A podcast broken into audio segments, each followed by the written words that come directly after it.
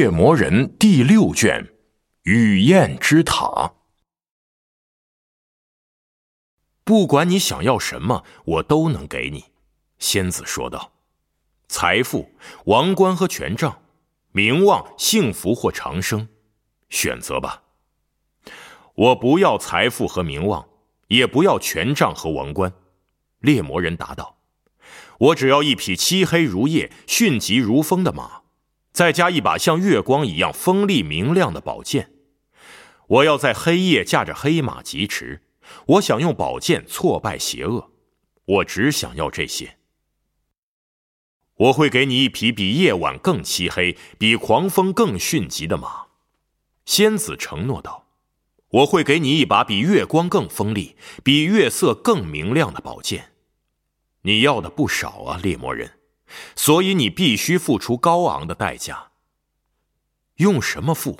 现在我一无所有。用你的血啊！摘自童话与民间故事，佛罗伦斯·德兰诺伊著。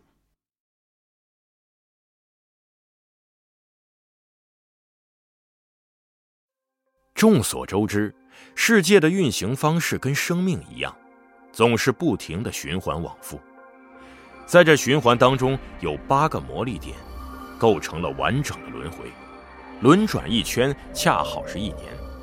魔力点两两相对，其中包括代表萌芽的迎春节，预示成熟的收获节，指代开花的五月节，对应枯萎的万圣节。另外还有两个至日，冬至日和夏至日，又称密底温和密达热。以及两个分日，春分日和秋分日，又名蔽日课和辉月轮。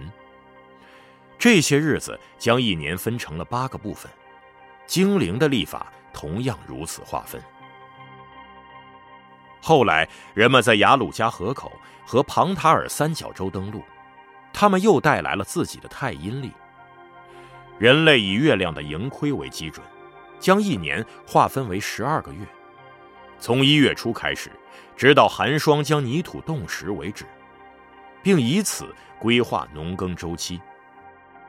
尽管人类划分年日的方式与精灵不同，但他们也接受了后者的循环概念和八个节气点。于是乎，迎春节、收获节、五月节、万圣节，连同两个至日与两个分日一起，都成了人类重要的节日。与其他日期相比，它们就像草原上的孤树一样醒目。这些日子之所以与众不同，原因在于魔法。在这八个昼夜里，魔法灵光都会异常强烈，而这已经不算是秘密了。每年的这些日子，尤其是至日与分日，总会发生一些魔法现象和神秘事件。所有人也都习惯了这些，很少会因之大惊小怪。唯独今年却与往常有所不同。这一年，人类像往常一样，用丰盛的晚餐庆祝秋分日。餐桌上摆满了当年成熟的水果，但每样只取少许，毕竟这是习俗嘛。人们吃完晚餐，又为当年的收获谢过梅里泰利女神之后，纷纷上床休息。然后，恐怖的事发生了。临近午夜，刮起了一场可怕的风暴，狂风劲吹，风中传来树枝折断的噼啪声，木头屋顶的嘎吱声，窗扇的砰砰声，以及鬼魅般的嚎叫、嘶吼与哀嚎声。天上的云朵变换出奇妙的形状，其中最多的是飞驰的骏马与独角兽。大概一个钟头后，狂风突然止息。但寂静却未降临，因为人们又听到数百只欧夜鹰的鸣叫与翅膀拍打声。按照民间说法，这些神秘的鸟会聚在将死之人的住处周围，唱起悲伤的丧歌。就在这个夜晚，欧夜鹰的合唱高亢而响亮，仿佛整个世界都将死去。欧夜莺颤声唱响献给死者的哀歌，在地平线上，云层掩去了最后一缕月光，与此同时，人们又听到抱丧女妖可怕的哭嚎，通常这预示着突然而惨烈的死亡。狂烈的队伍掠过天空，就像一群死灵幽魂，双眼燃烧着熊熊鬼火。他们跨骑在骷髅战马上，破破烂烂的披风随风飘舞，宛如抖动的旗帜。狂烈现身倒也算不上特别罕见，但在最近数十年里，就属这次的场面最为骇人。仅在诺维格瑞，就有超过二十人神秘失踪。等狂烈和云层各自消散，人们又看到了月亮，跟往年一样，月相正由盈转。不同的是，今晚的月色红得像血。普罗大众对在分日发生的异象有许多解释。由于不同地区有着不同的鬼怪传说，所以解释的内容也大相径庭。占星家德鲁伊和巫师们也各有各的说法，但大多错得离谱。只有极少数人能把这些现象与实际发生的事件联系到一起。举例来说，在史凯利格群岛。迷信的民众将这一现象称为 Ted Darrot 也就是世界末日。随之而来的则是瑞纳鲁格之役，光明与黑暗的总决战。迷信的人们相信，春分之夜的大风暴与冲刷群岛的巨浪一样，都由巨舟纳吉尔法掀起。这艘大船用死人的指甲与指甲建造，他从死亡之地摩霍格出发。船上载着一支鬼魂与恶魔的大军，有些聪明而博学的人却说，其实是臭名昭著的女术士叶妮弗的惨死，引发了海天之间的暴怒。另一些更聪明、更博学的人，则从风暴肆虐的大海中看到了某人垂死的征兆，那人的血管里流淌着史凯利格群岛与辛特拉统治者的血液。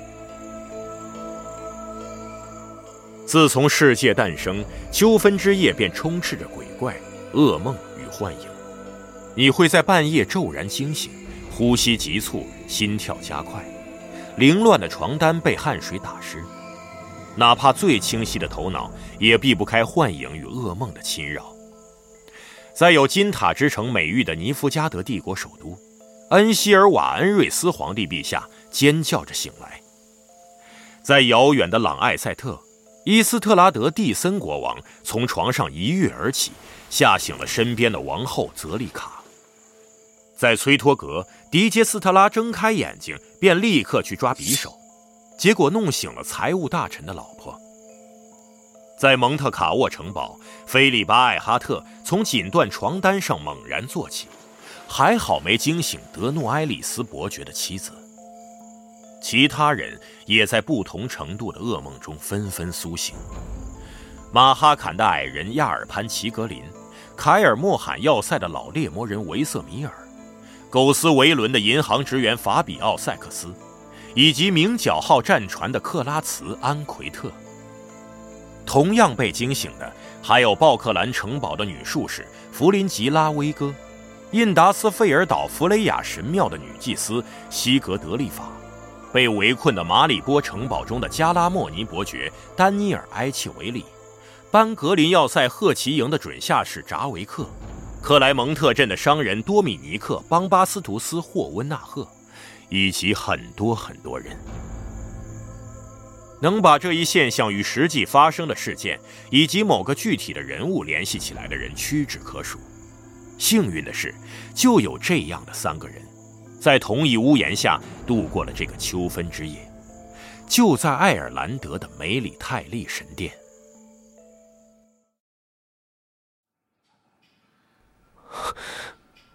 欧夜莺，抄写员雅尔看向笼罩神殿花园的黑暗，呻吟道：“恐怕有一整群，好几千只，他们在为某人之死尖声鸣叫，为了他。”他快死了！别胡说八道！特丽斯梅利葛德猛地转过身，扬起攥紧的拳头，像是要推开男孩，或是朝他胸口来一拳似的。你当真相信如此愚蠢的迷信？九月结束了，鸟儿聚集起来只是为了迁徙，这完全是自然现象。他快死了，没人会死！女术士大吼道，脸气得发白。没人，你听明白了没有？别再说胡话了。女学徒们被大自然的警报惊醒，纷纷聚到图书馆大厅，脸色苍白而严峻。雅儿，特丽斯冷静下来，一手按在男孩肩上，轻轻揉捏。你是神殿里唯一一个男人，大家都仰仗你，希望你能帮助他们。你可不能害怕，也不能惊慌，镇定，别让我们失望。雅尔叹了口气，努力压抑住颤抖的双手和嘴唇。我不怕，他低声说着，避开女术士的目光。我不是害怕，而是担心。我在梦里见到他了，我也是。你，我，还有南尼克，我们都做了同一个梦，但一个字也别提。他满脸是血，好多血。我说了安静。南尼克来了。高阶女祭司神情疲惫，朝他们走来。面对特丽斯无声的询问，她摇了摇头。随即注意到雅尔张嘴想说什么，于是匆匆开口：“很不幸，什么也没有。狂烈经过圣殿上空时，差不多惊醒了所有人，但没人看到幻影，只有我们几个看到了模糊的影像，其他人都没有。去睡吧，小伙子，你现在什么也做不了。姑娘们，回宿舍去。”他用双手揉了揉脸。哼，秋分日，诅咒之夜。去睡吧，特丽斯，我们什么也做不了。这种无力感快把我逼疯了。女术士攥紧拳头，光是想想她在受苦流血，不知在哪儿遭遇了危险。见鬼！要是我知道该怎么办就好了。梅里泰利神殿的高阶女祭司南尼克转过身：“ 你有没有试过祈祷？”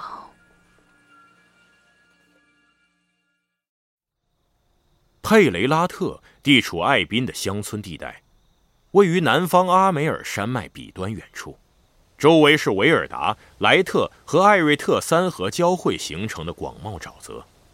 距爱尔兰德城和梅里泰利神殿直线距离八百里。黎明时分，老隐士维索戈塔从噩梦中骤然惊醒。醒来后，他忘了自己做过什么梦，但一阵阵诡异的不安让他再也无法入睡。冷冷冷冷冷，冷啊！维索戈塔一边沿着小路穿过树丛，一边自言自语：“冷。”冷好冷！下一个陷阱也空无一物，连只射鼠都没抓到。今天的捕猎毫无收获。维索戈塔清掉盖住陷阱的烂泥和水藻，吸着鼻子低声咒骂：“ 哎呀，冬天这就到了。”他朝沼泽走去。啊，九月还没过完呢，现在明明……是秋分日后的第四天。哎呀，这辈子就没见过这么冷的九月。我都活这么久了。下一个，也就是倒数第二个陷阱，同样空空如也。猥琐哥塔都懒得骂脏话了。毫无疑问，老人思忖着说：“天气一年比一年冷了。”现如今，变冷的速度快的就像雪崩，哈！精灵早就预见到了，可谁会相信精灵的预言呢？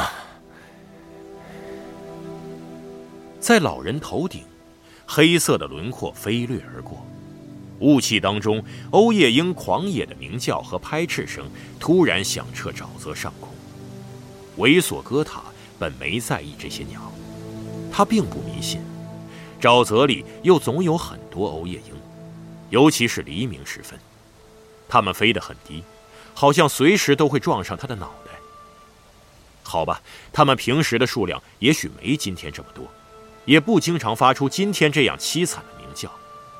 不过最近，离奇的现象总是接二连三发生，而且每次都比上一次更加诡异。把最后一只同样空空如也的捕鱼笼拉上岸时，老人听到了马嘶声，仿佛听到命令一般，欧夜莺突然停止了鸣叫。即便佩雷拉特位于沼泽地区，其高处也有干燥的树丛，山岗上还长满了黑色的桦树、赤杨、角树、山茱萸和黑刺梨。这些小树林大多被泥塘环绕。不熟悉路的马匹和骑手根本不可能进入其中。但这嘶鸣，维索戈塔又听到一声，这嘶鸣确实是从一片小树林里传来的。好奇心压倒了警惕。维索戈塔对马匹及其品种了解不多，但他毕竟是个美学家，知道如何审美。那匹马的毛发就像无烟煤一样闪闪发亮，在画木的衬托下，侧面轮廓异常俊丽。它当真是个完美的典范，美丽的甚至有些不真实。但它当然是真实的，也真真实实的被困住。他的缰绳被角树的树枝缠住，身上沾满了鲜红的血。维索戈塔靠近时，马儿竖起耳朵。用力晃晃脑袋，转过身去，连连跺脚，让地面也为之震颤。老人看出这是一匹母马，同时他还看到了另一样东西，那东西让他的心脏咚咚狂跳，喉咙也像被只无形的手狠狠捏住。母马身后的浅沟里躺着一具尸体。猥琐哥塔把袋子丢到地上。第一个念头就是转身逃跑，这不禁让他有些羞愧。他保持警觉，走上前去。黑马跺着地面，低头垂耳咬着嚼子，显然是想找机会来咬他或者踢他。尸体是个十来岁的男孩，面孔朝下倒在地上，一条胳膊紧贴体侧，另一条伸向一旁。五指深深抠进泥土。他穿着麂皮外套、紧身皮裤，还有及膝的夹扣精灵长靴。维索戈塔弯下腰，就在这时，尸体突然大声呻吟起来，黑母马尖声嘶鸣，继续用马蹄狠跺地面。隐士跪到地上，小心翼翼地让受伤的男孩翻了个身，看到男孩脸上由肮脏泥土。和干涸血迹涂成的可怕面具，他本能地抬起头，倒吸一口凉气。老人轻轻拂去男孩嘴唇上沾满鼻涕和口水的苔藓、树叶与沙粒，又试图拨开他脸颊上被血粘成一团的乱发。男孩含糊地哼了一声，绷紧身体，开始抽搐。维索戈塔好不容易才拨开挡住他面孔的头发。是个女孩，他大声说道，简直不敢相信自己的眼睛。是个女孩。这天落日之后，如果有人悄悄来到沼泽深处的小屋前，透过窗扇的缝隙向内窥探，那么借着油灯的亮光，他会看到一个苗条的女孩。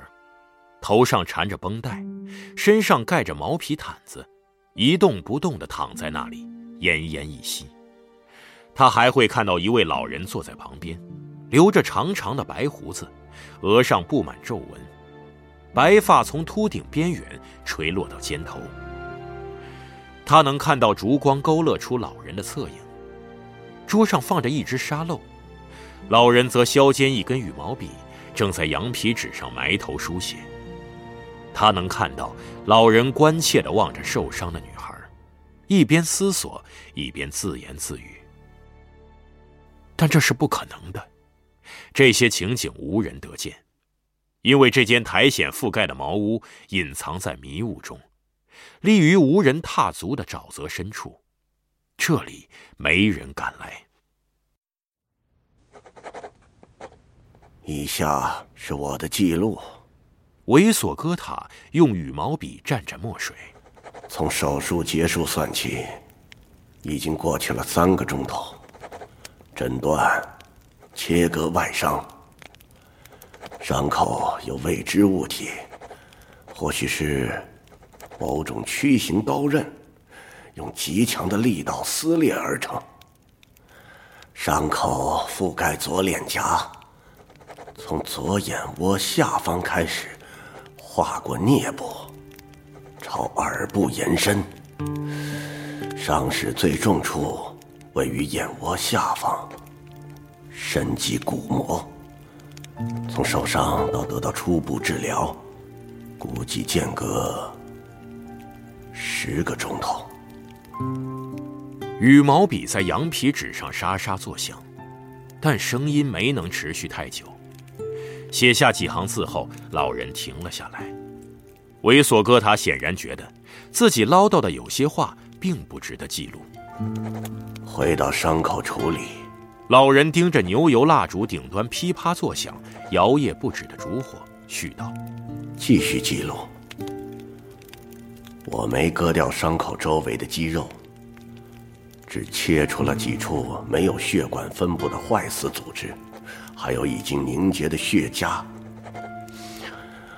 我用柳树皮浸膏清理了伤口，洗去了泥土和异物，然后用麻线缝合。我暂时找不到其他种类的缝合线。最后，我往伤口上抹了山金车研磨的泥敷剂，并用细麻绷带包扎。一只老鼠匆匆穿过房间中央，猥琐哥塔丢给他一片面包。女孩躺在简陋的小床上，呼吸杂乱，呻吟不止。她在做噩梦。现在是手术后第八个钟头，病人状况没有改变。医生，也就是我。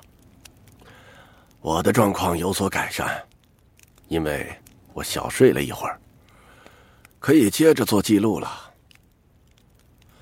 我该把这位病人的信息写在纸上，以供后人参考。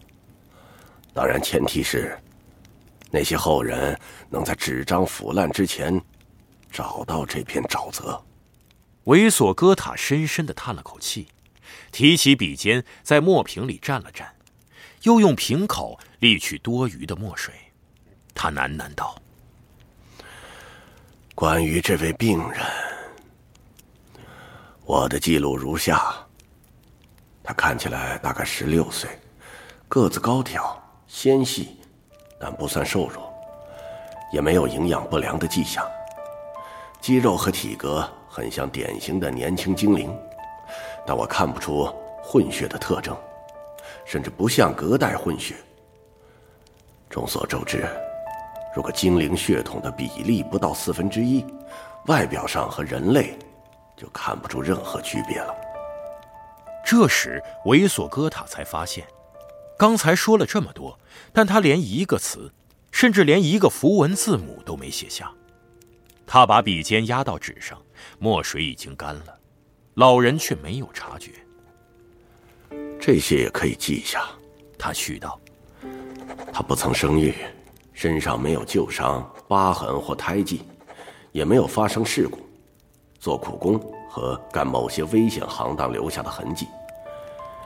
必须强调一句，我刚才指的是旧伤，因为在他的身上新伤比比皆是。这个女孩被人鞭打过。”对方下手很重，不像父亲教训女儿，恐怕还用力踢过他。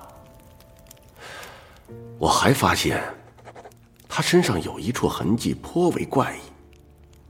嗯，记下这些是出于教学方面的考虑。在腹股沟那里，靠近外阴的位置，有朵红玫瑰的刺青。猥琐哥塔盯着锐利的笔尖，蘸了蘸墨水。这次他总算没忘蘸墨水的目的。他开始在纸上留下工整的斜体字，他不停的写，直到笔尖干涸。半梦半醒间，他会大喊大叫，胡言乱语。他的口音和用词，嗯，抛出其间不时出现的黑道行话，让人摸不着头脑，很难确定出处。但我敢说，他来自北方而非南方。他说的某些话，他的笔又开始沙沙作响，但为时甚短，远不足以记下他刚才说的每一个字。随后，他又继续独白，刚好接上之前没说完的半句话。他说的某些话，他在发烧时念出的一些名字和外号，嗯，还是不要记录下来为好。但他说出的字眼很值得推敲，所有线索都表明一件事：这个女孩的来历不简单。非常非常不简单。他竟能找到老猥琐哥塔的小屋。老人沉默片刻，侧耳聆听外面的动静。我只希望，他低声道：“这里不要成为他的终点。”猥琐哥塔低头看着羊皮纸。一度将笔尖抵在纸上，但什么也没写，连一个符文字母也没有。他把笔丢到桌上，喘息片刻，恼火的嘟囔起来，最后哼了一声。他看了看床铺，听了听从床上传来的声音。必须承认，他用疲惫的声音说道：“ 我的担心应验了。”情况很不妙，也许我的全部努力都将付诸东流。病人状况很差，还发起了高烧，他的伤口感染了。急性炎症有四种主要症状，现在出现了三种：发红、发肿、发热。这些仅凭肉眼和触碰就能察觉。过了术后休克期，第四种症状无疑也将出现。那就是疼痛。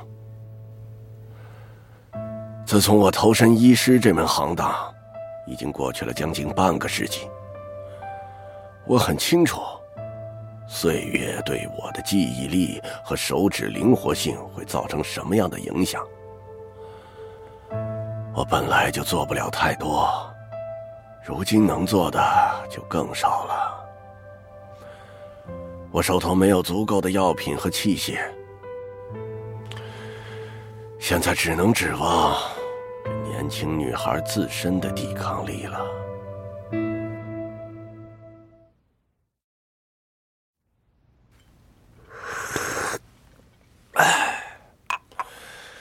术后第十二个钟头，不出所料，急性炎症的第四种症状——疼痛，也出现了。病人因痛苦而尖叫，热度和抽搐也愈发严重。我手头什么都没有，没有给他服用的药，我只有少量曼陀罗叶汁。但是他的身体太过虚弱，没法承受这么强烈的药效。我还有些舟行乌头，但他。只能立刻要了他的命。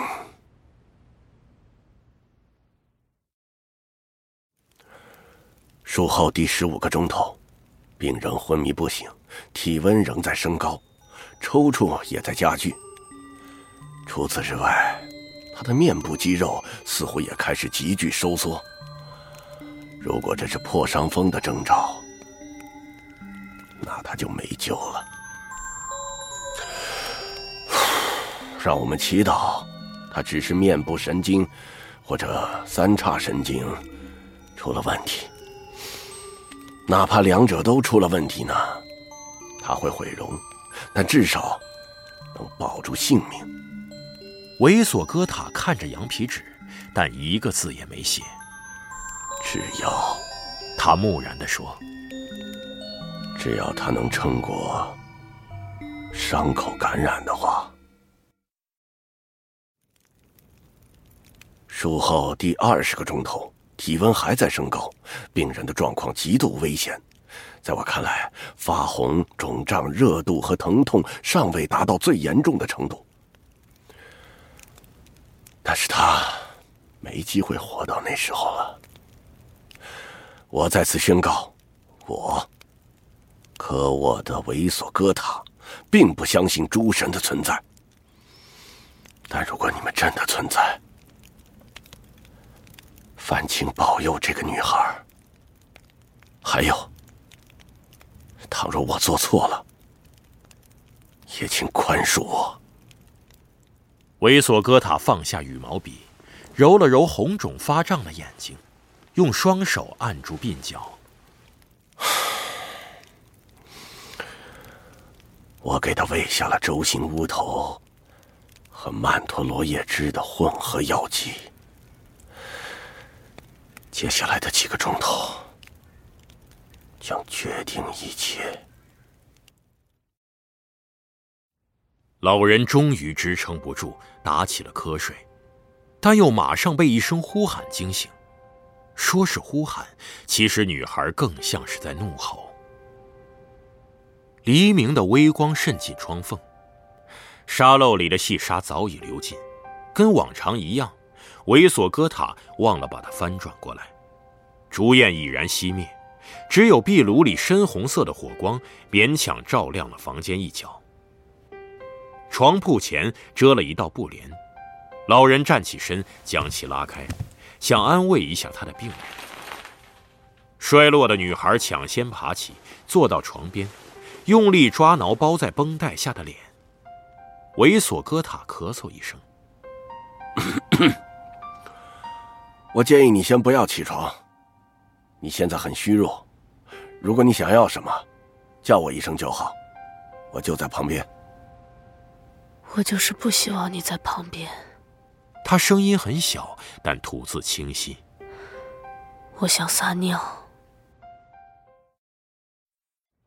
老人回来收夜壶时，发现女孩仰面躺在床上，又柔又暗，包裹住脸颊、额头和脖颈的绷带。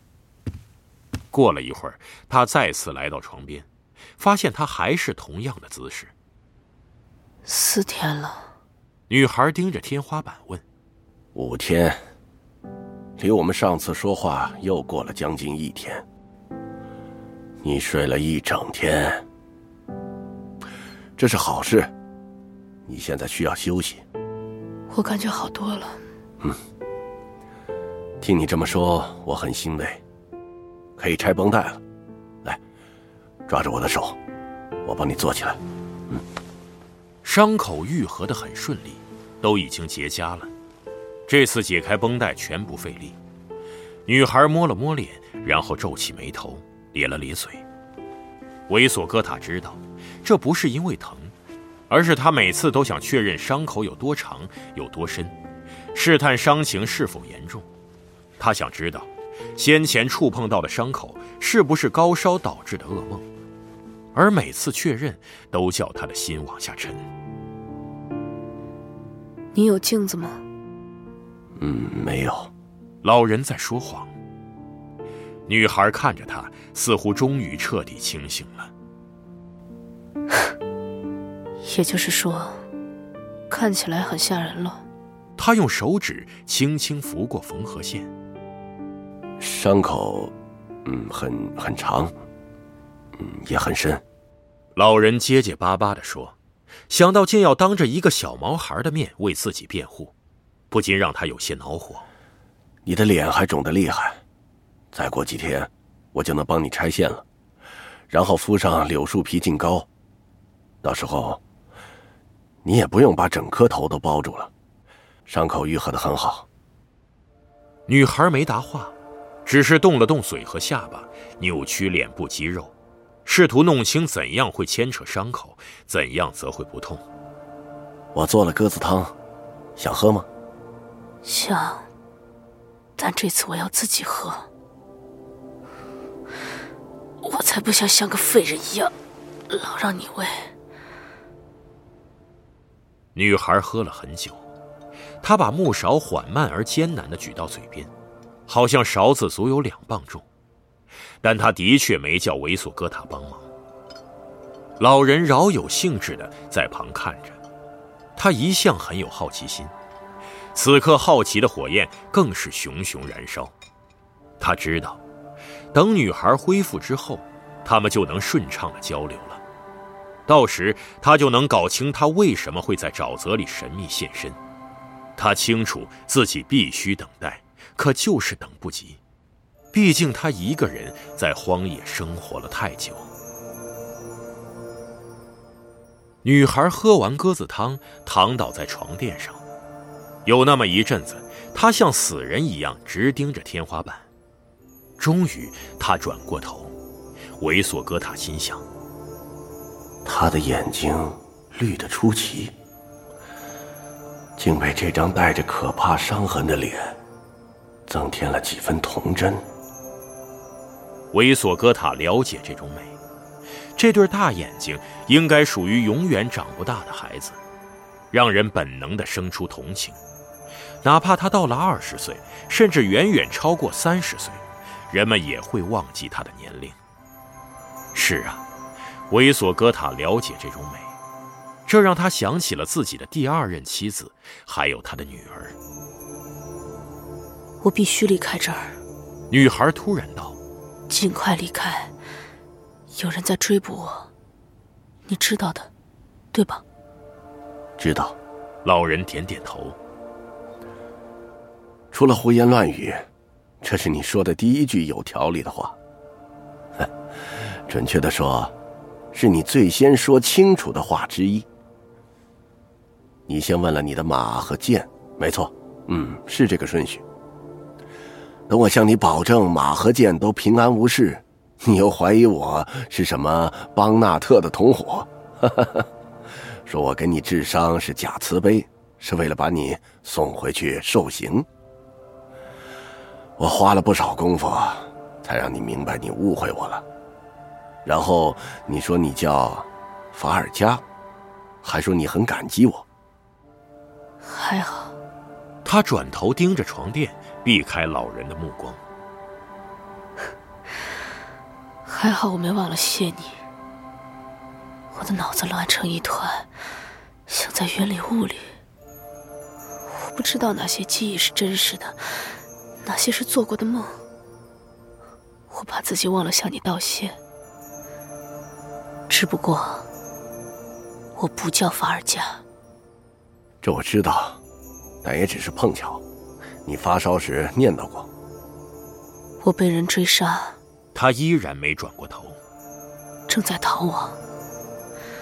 为我提供庇护，知道我的真名，都会给你带来危险。我必须尽快骑马离开，免得被人发现。就在刚才，你连用夜壶都成问题，更别说骑马了。我向你保证，这里很安全，没人知道你躲在我这里。他们一定在搜捕我。他们会追踪我的痕迹，把这一带翻个底儿朝天。冷静点儿。连着下了好几天雨，雨水把所有痕迹都冲没了。况且这周围荒无人烟，你正待在一位与世隔绝的隐士家里。他能住在这儿，就是不想让世人找到他。但如果你愿意的话，我可以设法把消息带给你的亲朋好友。你甚至不知道我是谁。你是个受伤的小姑娘，正在躲避某个暴徒。那个人对一个小女孩都能下得去黑手。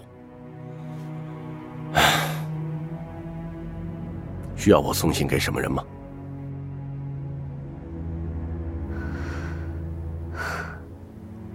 送信给谁呢？过了一会儿，女孩才回答。猥琐哥塔听出她语气的变化。我的朋友都死了，被人杀了。老人没再追问。我是个灾星，跟我有瓜葛的人都会死，并非所有。老人坚决否认。比如那个邦纳特，你在梦里尖声喊出他的名字，你要躲避的人就是他，对吗？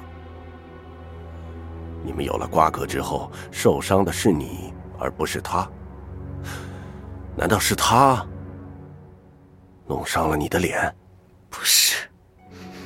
女孩抿住嘴唇，似乎强压下一阵哽咽，也可能是一串咒骂。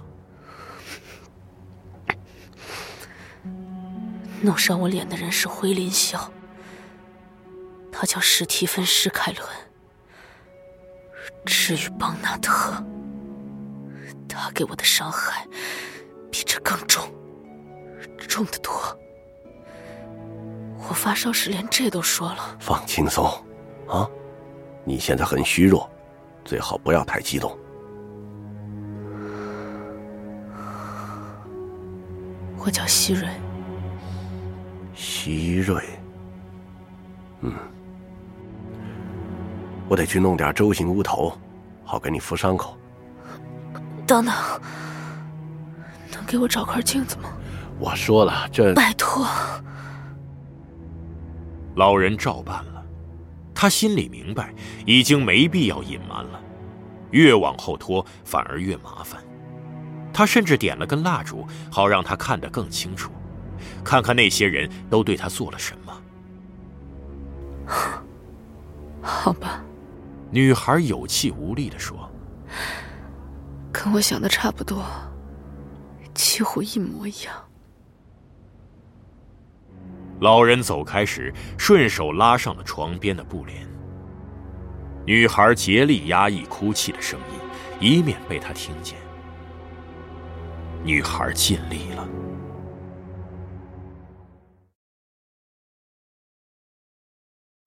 第二天，猥琐哥塔拆了一半的缝合线。希瑞揉揉脸，发出蛇一样的嘶嘶声，抱怨耳朵里一阵阵抽痛，以及脖梗处的过敏症状。但他还是下了床，穿上衣服，走到户外。猥琐哥塔没有反对，而是陪在他身旁。他甚至不需要搀扶他。这女孩很健康，至少比外表看起来强壮的多。到了屋外，他突然脚步踉跄，赶紧靠住门框。外面好冷啊，快把我冻僵了！已经到冬天了。我在床上躺了多久？几个星期？刚好六天。今天是十月的第五天。不过看起来，今年的十月冷得反常啊。十月五日，希瑞皱起眉头，结果痛得直吸气。怎么可能？都两个星期了。什么？什么两个星期？没什么。也许是我弄错了，也许没有。告诉我，是什么东西这么臭啊？哈哈，是兽皮。嗯，麝鼠皮、和狸皮。紫貂皮、水獭皮，还有其他鞣质皮革。隐士也得谋生啊！我的马在哪儿？在畜栏里。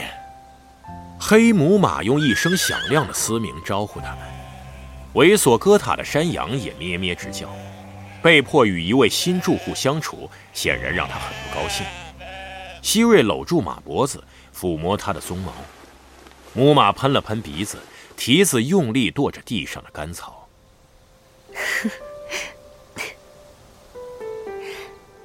马涵和阿挠呢？在这儿。老人没有异议，没做评论，也没提出任何意见，只是拄着手杖，默然不语。希瑞吃力的抬起马鞍，老人没有任何反应。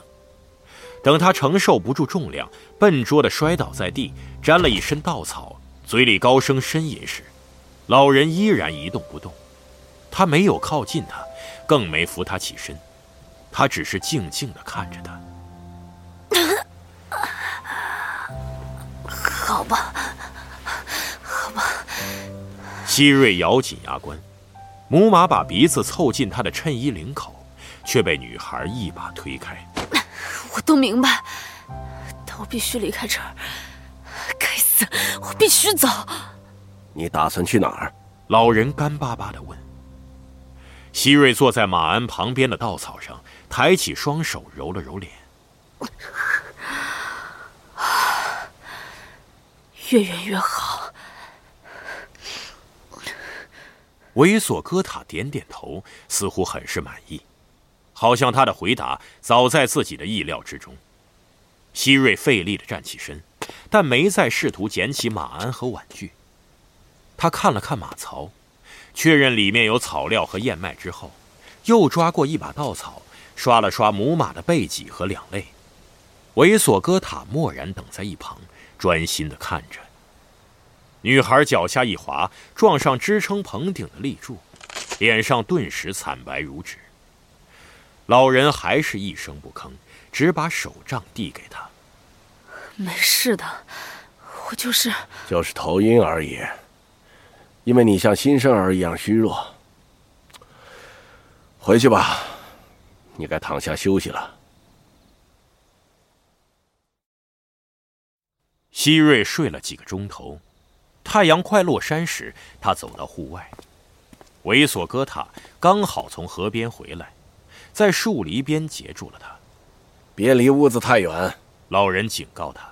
首先，你还很虚弱，我觉得好多了。其次，乱走很危险，周围都是无底沼泽，还有无边无际的芦苇丛，你不熟悉路，很容易迷失方向，然后就淹死在沼泽里。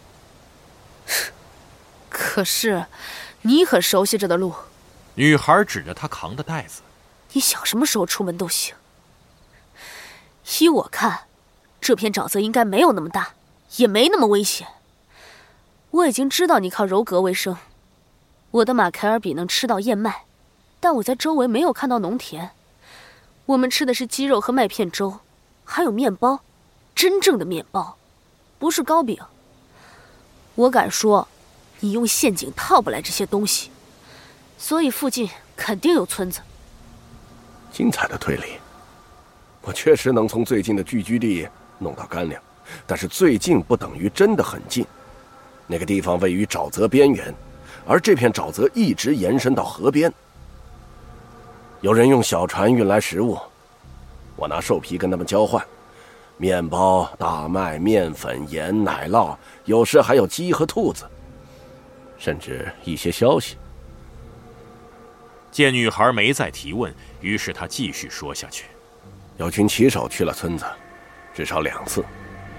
他们先是威胁农夫，说有人敢帮助或窝藏你，他们就杀了所有人，烧掉整个村庄。到了第二次，他们给你的尸体设了悬赏，追你的人相信你已伤重不治，死在了某片树林或灌木丛里。”生要见人，死要见尸，否则他们不会罢休的。我很清楚，他们必须找到我死掉的证据。在这之前，他们不会放弃的。他们会找遍每个角落，最后找到这儿。他们对你很感兴趣，兴趣非同一般呢。你不用害怕。他们找来之前。我会离开的，我不会给你添麻烦，所以你不用怕。为什么你会觉得我会害怕？我有什么理由害怕？没有人能找到这儿，更没人能找到你，除非你自己没头没脑的跑出芦苇丛，跟你的追兵撞个正着。换句话说，希瑞轻蔑的昂起头，我必须留下，是这个意思吧？你不是囚犯，想什么时候走都行，或者说只要你有办法，随时都可以走。但是你也可以选择留下，静心等待，等你的追兵放弃。他们总有一天会死心的，时间早晚的问题。你应该相信我，这点我必须要告诉你。他看着老人，碧绿的双眼闪闪发亮。至少过了今晚。老隐士飞快的说着，他耸耸肩，避开女孩的目光。然后你想怎么干就怎么干吧，重复一遍，我不会强迫你的。哼，那我暂时不走了。我觉得很虚弱，而且太阳也快落山了。确实，我也不认识路。先回屋吧，我好冷。你说我在这待了六天，是真的吗？我干嘛骗你呢？别生气，我只是想算算日子。我逃走、受伤那天是秋分日，九月的第二十三天。如果套用精灵的历法，就是收获季的最后一天。唉，这不可能。我干嘛骗你啊？这我就不知道了。我当过医生，希瑞。虽然是很久以前的事了，但是我还没老眼昏花呢。伤口是几个钟头还是几天前留下的，我分辨得出来。我发现你那天是九月二十七日，所以你受伤肯定是在二十六日。按照精灵的历法，就是辉月轮后的第三日，秋分日后的第三天。我是在秋分日那天受伤的。这不可能，希瑞。你肯定弄错了日期，绝对不会。也许你的日历过时了，隐士。随你怎么想吧。这很重要吗？不，一点也不重要。三天后，维索哥塔拆掉了剩下的缝合线，他完全有理由为自己感到骄傲。针脚整齐又干净，丝毫不用担心伤口会钻进脏东西。但看着希瑞阴郁的表情，他的满足感立时打了折扣。女孩专注地照着镜子，试了各种角度，想用头发遮住脸颊，可惜没用。疤痕在她脸上煞是显眼，这已是不争的事实。他无力改变，也没法假装无视。伤疤周围红肿未消，像条粗麻绳，依稀还能见到针孔和缝线的压痕。看上去相当可怖，用不了多久，这些状况应该会有所改善。但维索哥塔明白，伤疤本身不可能彻底消失，也必将永远改变女孩的容。希瑞感觉好多了，更让维索哥塔吃惊和满意的是，他再没提起离开的事。女孩把黑母马凯尔比从畜栏里牵了出来，老人知道。在北方人的迷信传说里，凯尔比是种可怕的海怪，真容很像海草，却能幻化成骏马、海豚，甚至美丽女子的模样。希瑞给凯尔比套上马，骑着它绕畜栏和小屋转了几圈，然后送回去给那头山羊作伴，自己则回到小屋继续陪伴猥琐哥塔。老人揉制皮革时，希瑞也来帮忙。大概是因为无聊吧，老人按大小和颜色整理水獭皮，女孩则用板子把麝鼠皮撑起来，再用刀子分开腹部和背部的皮毛。她的手指灵巧的出奇。两人一边干活，一边展开了一场奇怪的对话。你不知道我是谁，我的来历，你甚至没法想象。这番毫无意义的声明，猥琐哥塔已经听烦了，女孩却又重复了好几遍。当然了，老人没让他察觉到自己的恼火。要是被这么个黄毛丫头看穿自己的感受，那可太丢脸了。不，他不能允许这样的事发生。但不可否认，好奇的火焰已经快把他烤干了。老人其实没理由好奇的。因为他能轻易猜出女孩的身份。猥琐哥塔年轻时强盗满地都是，虽然好多年过去了，但对渴望冒险与刺激的小毛孩来说，匪帮的吸引力仍像磁石一样强大，而这往往会叫他们送掉性命。带着脸上的伤疤全身而退，已经算是撞大运了。至于不走运的那些，等待他们的将是拷打、绞架。利斧与火刑柱，与猥琐哥塔那个时候相比，改变的只有一样：年轻人越来越开放了，挤破头要加入匪帮的，除了毛头小子，还多了一群疯丫头。比起针线、碗碟和带字闺中，他们更喜欢刀剑、马匹和无拘无束的生活。但猥琐哥塔没明说，他的表达比较委婉，他想让小姑娘自己领悟。他已经知道自己在跟谁打交道了，就算这房间里真有个难解的谜团，那也不是他。他不过是个跟一群土匪厮混的小女孩，奇迹般的逃过了猎杀。她只是个被毁容的小丫头，正努力给自己增添些神秘感。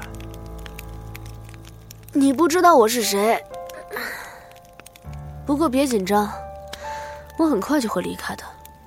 我不想给你添麻烦。猥琐哥塔受够了，他厉声问道：“添什么麻烦？”就算追你的人真能找到这儿，我对此相当怀疑。我又有什么好怕的？向逃犯施以援手，也许是犯罪，但对毕氏的隐士来说可就不一样了。因为隐士向来不过问凡尘琐事，招待闯入者是我的特权。对，你也说了，我不知道你是谁，因为我是个隐士嘛。你是谁？干了什么？犯了哪条王法？又被什么人追捕？我当然不可能知道。我甚至不清楚这地方归谁管辖，适用哪国法律，谁又是法律的代表。我不在乎这些，也从来不感兴趣。谁叫我是个隐士呢？他觉得自己说的有些过火了。女孩绿色的双眸燃起怒意，像尖刀一样刺了过来。老人反而愈发不想让步。我是个穷酸隐士，与世隔绝，头脑简单，没有文化，对世俗一无所知。他越说越夸张，别他妈胡扯了！女孩大声说着，把兽皮和刀子摔到地上。你以为我是个笨蛋，对吗？少自以为是了，我他妈可不傻。哼，头脑简单的隐士，你出门的时候我已经到处看过了。我看了你用布帘遮住的角落，就在那边。那书架上不是放着很多书吗？还都跟科学有关。你敢说不是？头脑简单又没有文化的隐士先生。猥琐哥塔把手里的水獭皮扔到床垫上，漫不经心的摆摆手。那些书是本地一位税务官的，他过世以后，村民不知道该怎么处理，就都送给我了。哼，不过是几本地契和账簿。放屁！希瑞大吼。结果牵动了伤口，痛得他直咧嘴。分明是睁眼说瞎话。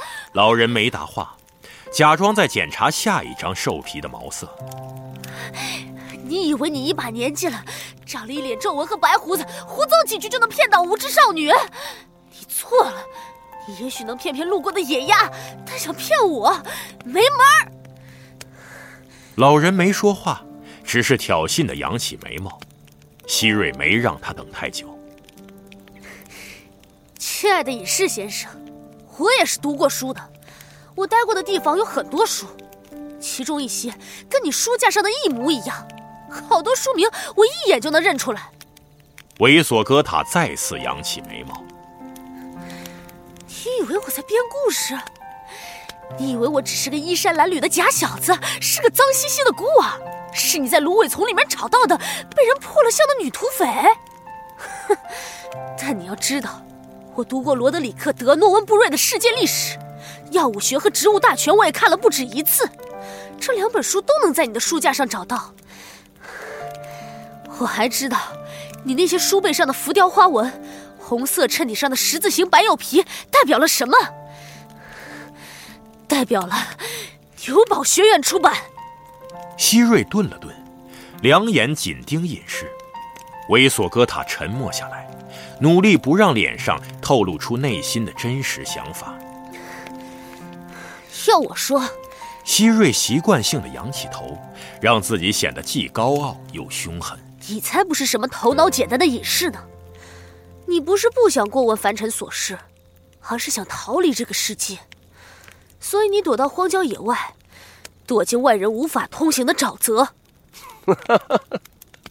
如果真是这样，博览群书的小女士啊，那我们的命运在某些方面还真的挺相似的。命运用某种神秘的方式把我们联系到一起。毕竟，你希瑞，同样也在躲藏；毕竟你希瑞，同样也在熟练的编织着假面具。我年纪大了，总爱疑神疑鬼，脾气也变得很坏。你怀疑我？我怀疑整个世界，希瑞。在这个世界上，人们一边戴着虚伪的假面具隐藏自己，一边又想揭开别人的假面具，揭穿所谓的真相。在这个世界上，妓院的大门印着牛堡学院的文章。在这个世界上，衣衫破烂的女强盗好像睿智又博学，甚至可能是贵族出身。她说自己读过罗德里克·德诺温·布瑞的作品，还认识牛堡学院的标志。而这一切都跟她的外表全然不符，跟她身上的记号——纹在腹股沟附近的红色玫瑰、匪徒特有的刺青——全然不符。你说这样的世界，你叫我怎能不怀疑？没说错，希瑞咬住嘴唇，脸涨得通红，伤疤周围几乎凝成黑色。你确实是个坏脾气的怪老头，还爱多管闲事。哎，在布帘后面，老人朝那边点点头。我的书架上，嗯，有本《Anog Mab Ted》。是精灵的短篇故事和寓言集。书里有个故事跟眼下的状况很相像，讲的是一个关于老渡鸦和小燕子的故事。希瑞，我跟你一样，也是个渊博的学者，我很想背诵其中的一小段，但愿我的记忆别叫我失望。我记得老渡鸦指责了小燕子的鲁莽和轻浮。Hunkabin disanog zero, arc arc confole tivele, eh? Zero。他停了下来，双手撑着桌子，十指交叉托住下巴。希瑞甩了下头发，挺直脊背，轻蔑地看了他一眼，接着背诵道：Zero vele, cus an nch, Marburg, her curbing, viney. Kirk Kirk，坏脾气又疑神疑鬼的老头儿，沉默片刻后，猥琐哥塔说道：“向饱读诗书的小女士致歉。以为欺骗与谎言无处不在的老渡鸦，向小燕子请求原谅。这只小燕子唯一的过错，在于它太年轻，太有活力。”而且太漂亮，别再胡说八道了好吗？希瑞下意识的掩住脸上的伤疤，粗鲁的打断他：“省省你的恭维吧，恭维没有办法抹去我脸上的伤疤，更没法让你赢得我的信任。我还是不知道你是谁，也不知道你干嘛要在日期上骗我。还有，伤口明明在我脸上，真搞不懂你干嘛要看我两腿之间。而除了看。”鬼知道你还干了什么！这一次，他成功的惹恼了老人。你怎么能说这种话，孩子？老人吼道：“我的年纪够当你父亲了，是祖父吧，或者曾祖父？可惜你不是。我不知道你是谁，但肯定不是你自称的那位。你在沼泽里冻得半死不省人事，一脸漆黑的血痂，满身肮脏的烂泥，是我把你救回来的。”我也不知道你是谁，但还是做了最坏的打算，把你带回家。我把你放在床上，替你疗伤包扎。你高烧不退，我喂你吃药。你昏迷不醒，我为你擦洗身子。我擦洗的很细心，包括那块刺青周围。没错，我就是这样的人。希瑞的脸又红了。但眼神中的挑衅和傲慢并未消失。刚才你也说了，在这个世界上，总有些人戴着虚伪的假面具，还硬说自己掌握了真相。世界到底什么样，我不是不了解。你救了我，照顾我，替我疗伤，谢谢，我会感激你的善意。但我知道，没有谁的善意是不带私心也不求回报的。对，我知道。老人微笑着替他说完。我也算是久经世故了，希瑞，我跟你一样了解这个世界。年轻女人孤身在外，确实很危险。一旦你不省人事或虚弱到无力自保，身边人便会趁机放纵自己的欲望，而这欲望往往堕落而下流，是这样吧？人不可貌相。希瑞说着，脸又红了起来。一针见血。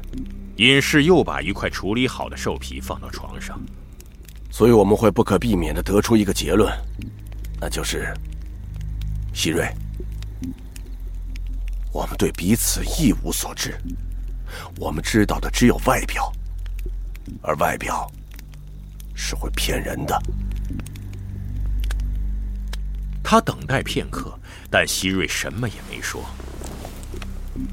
虽然谈了这么多，但我们对彼此仍是一无所知。我不知道你是谁，你也不清楚我是谁。这次他故意停下，如他所料，女孩看着他，目光充满疑问。提出那个问题时，希瑞的眼底闪过一道异样的光。那谁先开始？这天入夜之后，如果有人悄悄摸到这座房顶凹陷、长满苔藓的小屋前，隔着窗子向内窥探，那么借着壁炉的火光，他会看到一个白胡子老头正朝成捆的兽皮弯下腰。他还能看到一位银色头发的少女，脸上有道丑陋的伤疤，这伤疤跟他那孩童般的绿眼睛极不相称。但这一幕无人得见，因为小屋藏在无边无际的芦苇丛中，立于无人踏足的沼泽深处，这里没人敢来。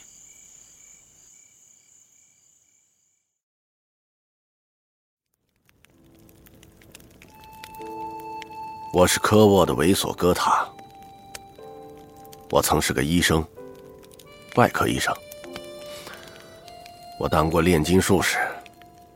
后来还当过研究员、历史学者、哲学家，还有道德学家。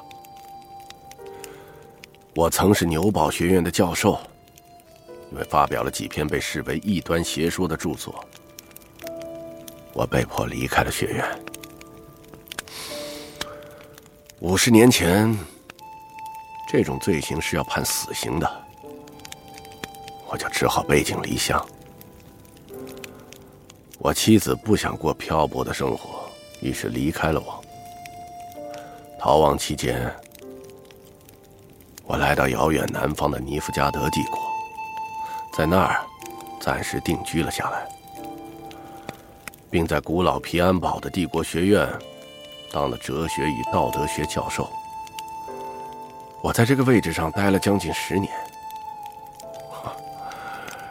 然后历史就重演了。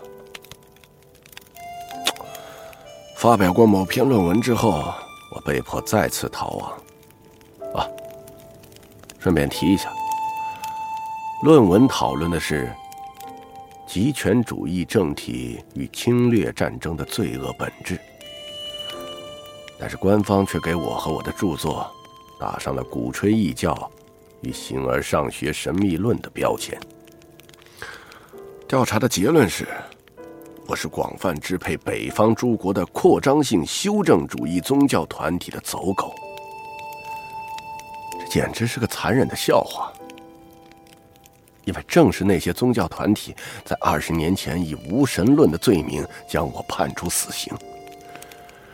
事实上，北方的神职人员早就失去了影响力，但是尼夫加德人拒绝承认。对于将神秘论与政治结合的行为，他们向来严惩不贷。以今天的眼光回顾过去，我想，如果我选择低声下气，表现出悔改之意，那我最多只会在皇帝面前失宠，而不至于遭到如此严厉的打击。但是当时的我出离的愤怒，我相信自己掌握了真理，我相信它不受时间的局限，我相信它该凌驾于任何政治决策之上。我觉得自己受了冤枉，是帝国的暴政待我不公。我开始积极接触希望推翻暴政的反对派，结果没等我察觉到不妙，我和我的新朋友就进了牢房。其中一些人与行刑手刚打个照面，立刻就反咬我一口，指认我是地下活动的首脑。但在我被处决之前，皇帝赦免了我的死罪，将我流放到了国外。但是他也威胁说，若我胆敢再次踏上帝国的土地，他就立刻按照原本的罪名处死我。嗯，你说我开始痛恨这个世界，痛恨王国、帝国，还有学院，痛恨反对派官员，还有律师。我痛恨原来的朋友和同僚，哼，他们就像着了魔，不愿了解真正的我。唉，我痛恨我的第二任妻子，她跟她的前任一样，把丈夫的所有不幸看作是离婚的理由。我也痛恨不肯和我再相见的亲骨肉。我来到这片位于艾宾王国佩雷拉特地区的沼泽地，离群所居。这间小屋原本属于另外一位隐士，我是在机缘巧合下认识了他。他过世之后，我就住在了这里。哼，可叹祸不单行啊！不久，尼弗加德帝国吞并了艾宾王国。我发现自己再次驻足于帝国的土地，虽然不情愿，但我已经没有精力再次出走流浪了，我只能藏起来。帝国的裁决永远不会失效，哪怕下裁决的皇帝早已死去，现任皇帝也没什么想起他的理由，但对我的死刑判决仍然是有效的。这就是尼夫加德的风俗与律法。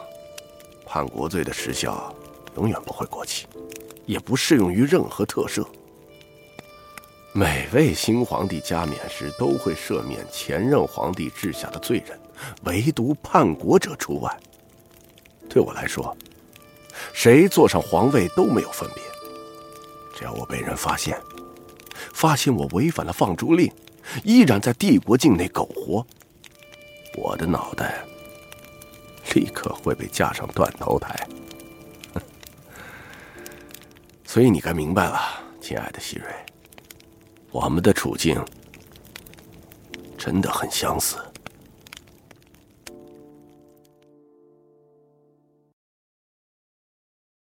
道德学是什么来着？之前学过，可我忘了。就是研究道德的学问，关于高尚、仁慈与诚实的学问。因为道德与正义能将人类的灵魂升华到善良的高地，而邪恶与放荡也能将人心打入罪恶的深渊。善良的高地，正义道德，别逗我笑了，我脸上的伤口都快裂开了。没被邦纳特那种赏金猎人追杀过，我只能说你运气好。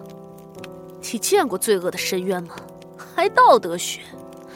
叫你的道德学见鬼去吧！可恶的猥琐哥塔，邪恶放荡之人才不会掉落什么深渊，根本不会。掉进去的全是那些正派、诚实又高贵的家伙，因为他们太笨了，犹犹豫豫，满心顾虑。他们是被那些坏的透顶却意志坚定的恶棍推下去的。感谢您的教诲。真是活到老学到老啊！就算活到一百岁，也总能学到新知识。的确，听到一位阅历丰富的成熟女人的独到见解，真是让我受益匪浅呢。哼，笑吧，趁你现在还笑得出来。轮到我了，我也给你讲个故事。我会告诉你我的遭遇。等我说完，看你还有没有心情说笑。夜色之中，如果有人悄悄走进这间沼泽里的小屋，透过窗扇向内窥探，那么借着昏暗的灯光，他会看到一个白胡子老头，正在专心聆听壁炉旁一个银发女孩讲故事。